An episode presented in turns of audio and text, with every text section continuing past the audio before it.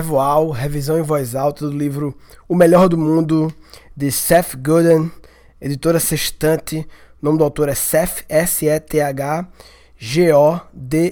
Seth Godin. Esse cara é um dos autores que eu mais li na minha existência. Já li vários livros deles os livros deles ficam separados numa categoria de autores que eu li muito, junto com Rubem Alves, Max Geringer, Marta Medeiros, é, Milo Fernandes, Veríssimo, né? É uma categoria assim à parte que eu separo ali, os livros dele, é Oxo. E, e esse é um livro curto, é um livro que não é muito famoso no Brasil. É, ele é um livro curto e muito legal. Eu recentemente fiz uma, uma lista de sete livros para quem é, busca passar por uma reinvenção, está passando ou quer passar por uma reinvenção. E eu incluí esse livro. É, quem quiser acompanhar essa lista, eu tenho um site que é curadordelivros.com.br. Esse é um projeto que eu criei, um site em que eu reuni tudo ligado a livros. Então lá tem os revoais, revisão em voz alta, que é esse que eu vou começar agora, que eu já fiz um do livro Sonho Grande e já fiz um também do livro Voltemos à Escola, um livro português de Portugal sobre a Escola da Ponte. Lá também tem listas de livros, livro que todo pai e mãe deveria ler, todo professor deveria ler. Tem alguns livros infantis que eu leio, enfim curadordelivros.com.br. Vamos lá. O melhor do mundo. Subtítulo: Saiba quando insistir e quando desistir. Saiba quando insistir e quando desistir. Eu vou, eu vou ler aqui. A orelha e a contracapa do livro são, são partes de um livro muito bem pensadas, né? Ou pelo menos deveriam ser, né? Muito bem pensadas pelo autor, pela editora, que tendem a. É difícil ter um livro foda é, que a orelha ou a contracapa não seja igualmente foda, né? É difícil, né? Normalmente é um padrão de qualidade do autor e tal. Então vamos ler aqui. Orelha. O antigo ditado está errado. Os vencedores também desistem e as pessoas que desistem também vencem. Olha isso aí, o antigo ditado está errado. Os vencedores também desistem e as pessoas que desistem também vencem.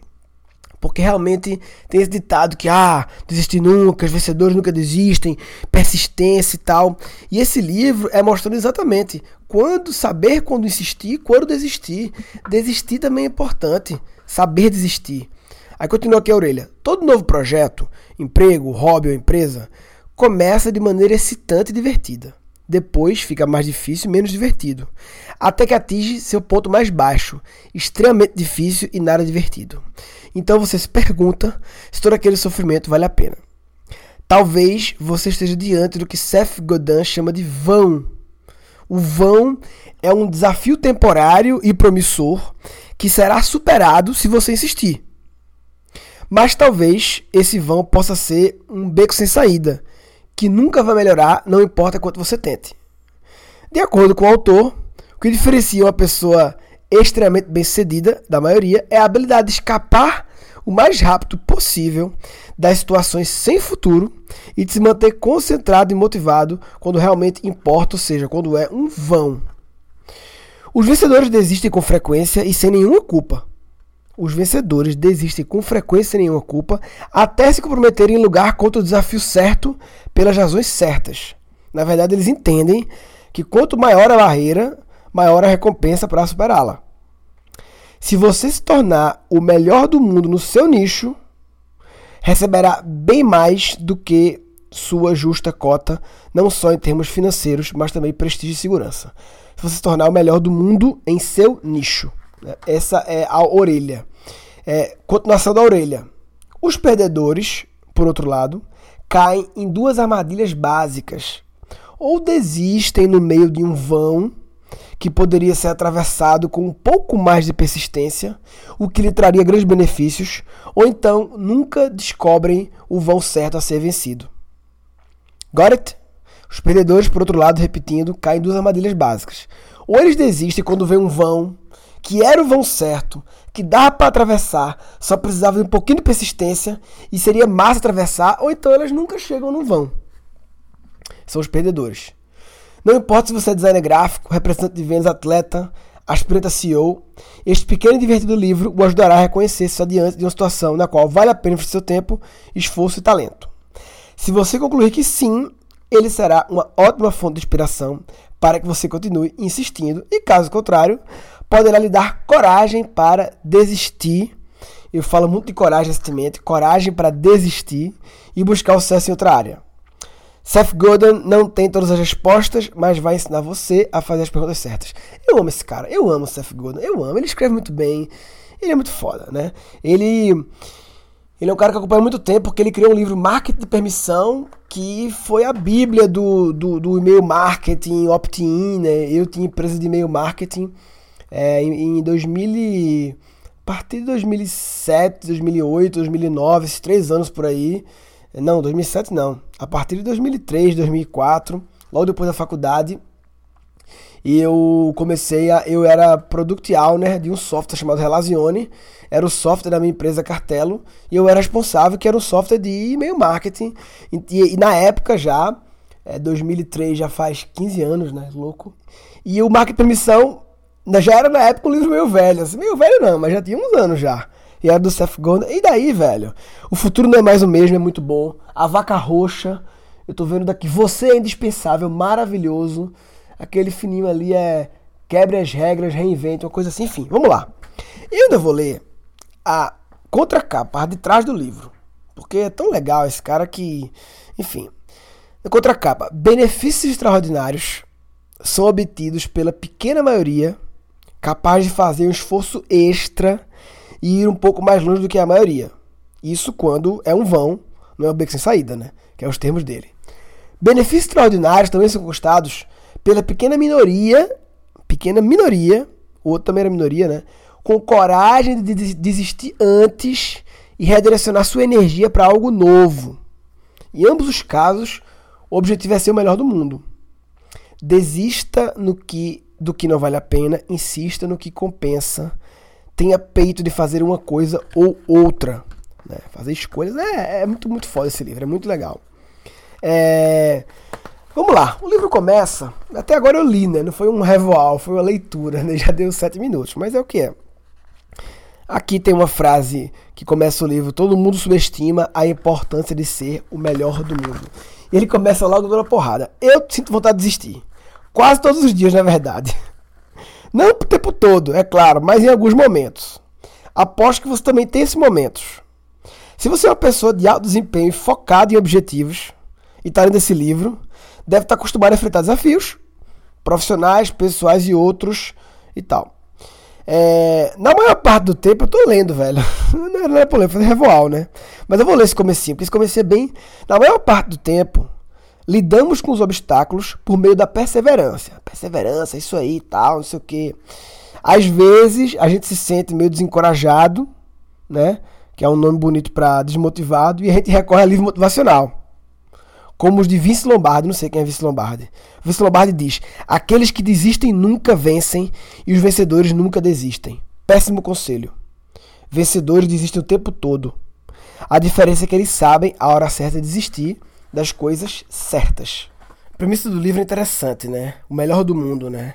Ele até cita aquele livro Cauda Longa, que é um livro que eu gosto muito, que fala sobre é, no meu TED Talk lá, Escolas Mata Aprendizagem, eu cito a cauda longa, que a cauda longa mostra o tamanho do, do, do, mercado de nicho, né, a soma de vários nichos, mas o CEF aqui está interessado lá no, no na, na, na, cauda, na parte curta da cauda, na parte curta, curta e grossa, que são os melhores. Ele dá vários exemplos aqui, como ser o melhor de um segmento, é, como o melhor o melhor sorvete mais vendido, creme, ele vende mais do que a soma do morango, chocolate, na nós, nós não sei o que, napolitano e vários juntos e tal. É, por que é importante ser o número um? E aí, ser o número um de um segmento, né? De um nicho, né? Então é uma mistura de cauda longa com é ser o líder de um nicho né, o líder de uma pequena parte da cauda longa.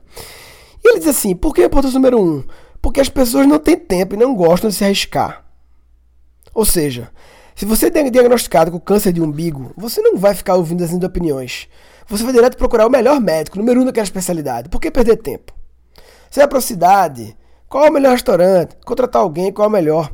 Sem muito tempo, nós intencionalmente reduzimos nossas escolhas ao consideramos melhor. Todo mundo faz isso, né? Por isso os benefícios de ser número um são enormes. A escala não é linear. É engraçado esse discurso, que é um discurso que, porra, então só poucos vão poder atingir isso, né?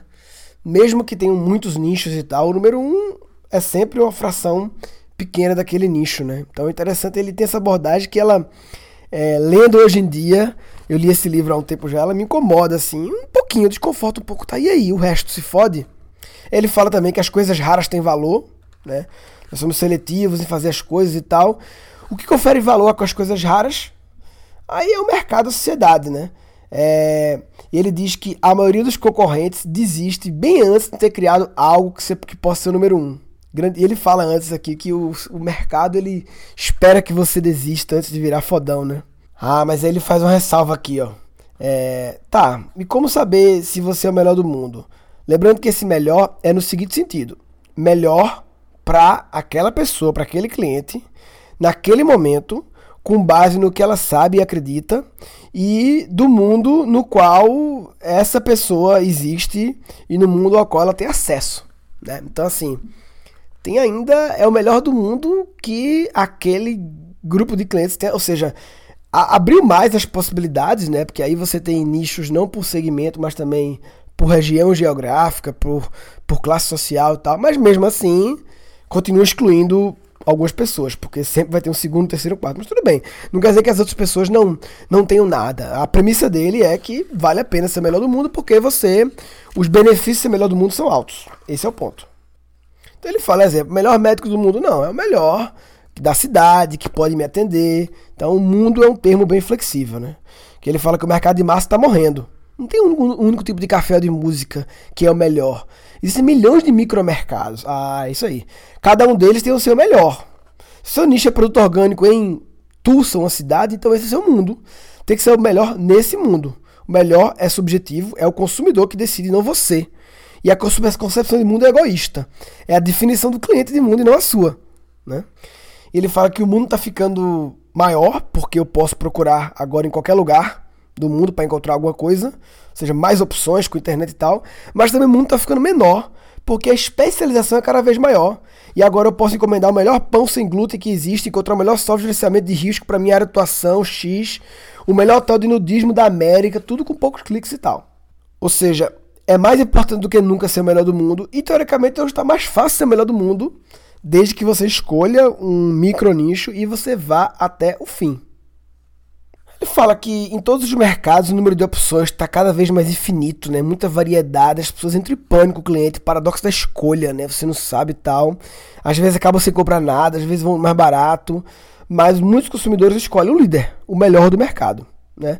Tanto que o livro aparece na lista de mais vendidos, né? Aí eu não sei se um livro é best-seller porque vendeu muito ou se ele vendeu muito porque está na lista de best-seller, né? Eu não sei qual vem primeiro, porque a melhor forma de vender um livro é dizer que ele é best-seller, né? Que ele vende muito, né? É, as grandes empresas de seguro atraem novos clientes só porque são grandes. Aí é a primeira opção, né? Pergunta que ele faz aqui. Isso é o melhor que você pode fazer? Aí dá exemplo assim, um cara que pede um emprego e manda um e-mail todo em letra maiúscula, porra mandar e-mail correio de estação, vendedor que quer conquistar novo cliente, mas não se empenha direito, médico que não se dá o trabalho de ligar para o paciente de longa data para verificar se a medicação está funcionando. As pessoas se acomodam. Elas se satisfazem em ser menos do que são capazes. As empresas também se acostumam com o bom é o suficiente em vez de ser o melhor do mundo. Né? O maior erro cometido na escola sobre a vida, o maior equívoco de todos é que saber um pouco de tudo é o segredo para o sucesso. Ó, um exemplo interessante, que eu sempre pensei nisso, né? O moleque chega em casa com boletim, tirou 2,10, tirou 1,9 e 3,8. Boletim incrível, né? 1,10, 2,10, 1,9 e 3,8. Agora, se ele chega com uma nota 10 e o resto 5, ele tá ferrado. Aí eu te pergunto, dando exemplo de médico, restaurante, por exemplo, com que frequência você procura alguém que seja ótimo nas coisas que você não precisa até que ponto você precisa que o seu contador seja um bom motorista ou jogar bem tênis?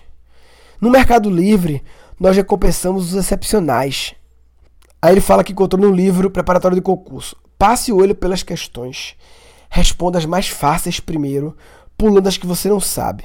Péssimo conselho, segundo o CEF. Os grandes talentos não podem pudar o que não sabem.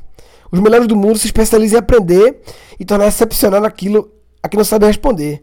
Pessoas que pulam as perguntas difíceis são maioria, mas não são as mais solicitadas no mercado de trabalho. Maioria em quantidade, é verdade. Aí, essa coisa do boletim, né? De que, ah, não, o negócio. Um, um pai prefere uma criança, dando um exemplo mais radical, prefere uma criança que tira 8 em tudo do que uma que tira 10 em uma matéria ou outra e tira 6 no resto, sabe? Não, velho, é 10, é melhor uma pessoa 10 numa coisa do que uma pessoa nota 7,5 em várias coisas. E é o que acontece hoje em dia, né? O mercado tá cheio de empresas e profissionais que são medíocres, que não sobressaem em nada. São medíocres em tudo, são médios em tudo. E aí, é... muitos concorrentes não são bons em tudo, mas têm um desempenho excepcional nas áreas que importam. Há 20 anos ele leu um livro que mudou a vida dele, A Mágica de Pensar Grande, David Schwartz. Ele não lembra nada do livro, mas ele lembra que por um breve momento esse livro mudou meu modo de pensar sobre sucesso. Que é a minha sensação com esse livro aqui, Melhor do Mundo. Quando eu li esse livro, alguns meses atrás, esse livro, putz, eu achei incrível, achei massa, por isso que eu resolvi resgatar esse revoal, mesmo não lembrando exatamente todas as mensagens desse livro. Eu queria revisitar esse livro, aproveitei para revisitar gravando, né? E ele fala desse livro que ele não lembra, e ele diz: Tenho a esperança de que nas próximas páginas faça o mesmo por você. Ou seja, quero mudar a forma que você encara o sucesso, e comigo, e o que pensa desistir, e, e me mudou. E assim como ele deu um exemplo, eu não lembro exatamente o que. Por isso estou revisitando. Ele diz que o segredo é a desistência estratégica. Porque a desistência reativa e serial é a maldição é, a maioria das pessoas faz isso. Elas desistem quando é doloroso, no primeiro sinal de dor, e persistem quando muitas vezes não deveriam se dar o luxo de desistir. Eu tenho uma história besta disso, de desistir um pouquinho mais e tal, que eu fui no shopping. Acho que eu contei no Guncast, eu fui no shopping com a minha filha, naquelas piscinas de bolinha, era aquelas gigantes, aquelas de não sei quantas mil bolinhas, essas meio especiais. Fui com ela lá, brinquei na piscina de bolinha, feito um louco e tal, nadando. E quando eu saí, eu descobri que a minha aliança caiu do meu dedo na piscina com milhares e milhares de bolinhas. Eu descobri isso já quando eu tava na praça da alimentação, assim, uns 10 minutos depois. Aí eu, e aí, velho? Perdeu, será que eu vou encontrar? Tinha a chance de desistir já de cara, nem voltar, dar como perdida minha aliança.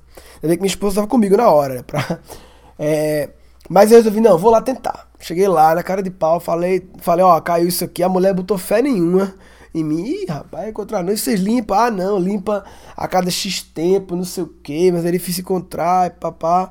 Aí eu vou procurar. Aí entrei. Aí fiquei lá feito doido, procurando assim, claro, voltando nos lugares que eu tinha passado. Eu tinha passado em muitos lugares, tinha passado na piscina inteira. Negócio gigante mesmo, assim. E aí, depois de uma meia hora se procurando, eu não encontrei. E aí eu desisti. Tava indo embora. Quando eu tava indo embora já, me dirigindo à saída, já entrando na escadinha assim de sair, minha mulher e minha filha esperando lá fora. Eu pensei, não, um pouquinho mais. Vou um pouquinho mais. Eu vou um pouquinho mais. A maioria das pessoas, algumas pessoas desistiriam já na praça de alimentação. A maioria acho que iria pelo menos procurar. Mas a grande maioria desistiria nessa primeira meia hora aí. E resolvi ir um pouco além de quando as pessoas, a maioria desistiria. Andei mais menos de 10 minutos e encontrei a porra da aliança. Né? E eu me lembrei muito dessa questão, né? De ir um pouco além de onde a maioria das pessoas costuma desistir.